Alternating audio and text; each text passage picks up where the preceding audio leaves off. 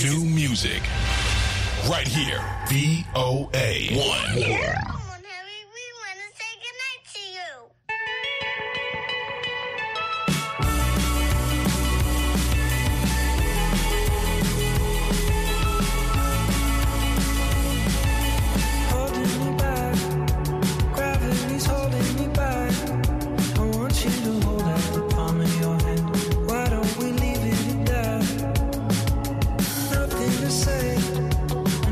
Nothing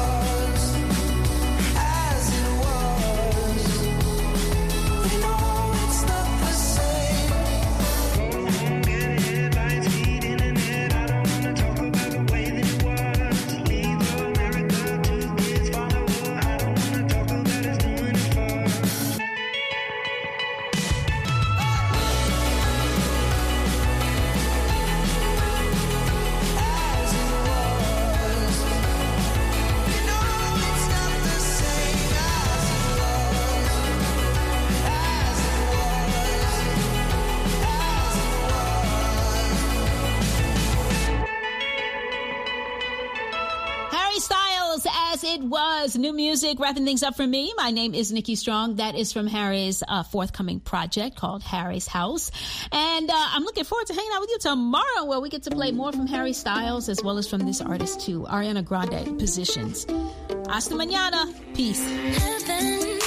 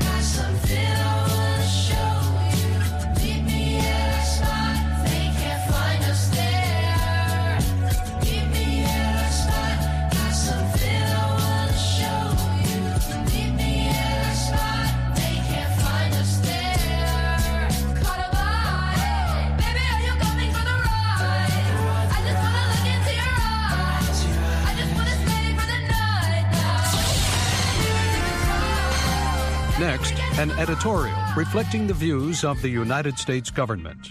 The newly released 2021 State Department Country Reports on Human Rights Practices document that alarming and related trends of authoritarianism and repression in many parts of the world have continued, with damaging impacts on human lives and human rights. In few places have the human consequences of this decline been as stark as they are in the Russian government's brutal war on Ukraine, says Secretary of State Antony Blinken in introductory remarks. That's especially true in recent weeks as the Kremlin's brutal forces have been pushed back from towns and cities they occupied or surrounded, and evidence mounts of their widespread atrocities. We see what this receding tide is leaving in its wake the bodies, hands bound, left on streets, the theaters, train stations, apartment buildings reduced to rubble with civilians inside. We hear it in the testimonies of women and girls who've been raped and the besieged civilians starving and freezing to death. But Ukraine is far from the only place where gross abuses are being perpetrated. In a growing trend, governments are now reaching across borders to attack critics, said Secretary Blinken. Over the last year alone, Iranian intelligence agents plotted to kidnap an Iranian American journalist from her home in Brooklyn. The Assad regime threatened Syrians who were cooperating with efforts in Germany's courts to prosecute former officials for atrocities. The Lukashenko regime in Belarus forcibly diverted an international commercial flight to arrest an independent journalist. Governments are locking up more citizens at home. Today, more than a million political prisoners are being held in over 65 countries. The Chinese government continues to commit genocide and crimes against humanity in Xinjiang against predominantly Muslim Uyghurs, among other minority groups, to erode fundamental freedoms and autonomy in Hong Kong, and to carry out systematic repression in Tibet. In Afghanistan, the Taliban's takeover precipitated a humanitarian crisis, and their policies have seriously eroded human rights for all Afghans, especially for women and girls. In Ethiopia, all parties to the country's conflict, including Eritrean forces, have committed atrocities. Human rights are universal. People of every nationality, race, gender, disability, and age are entitled to these rights no matter what they believe, whom they love, or any other characteristics, said Secretary Blinken. That's why the U.S. will continue to hold countries accountable for human rights abuses and undermining democratic principles. That was an editorial reflecting the views of the United States government.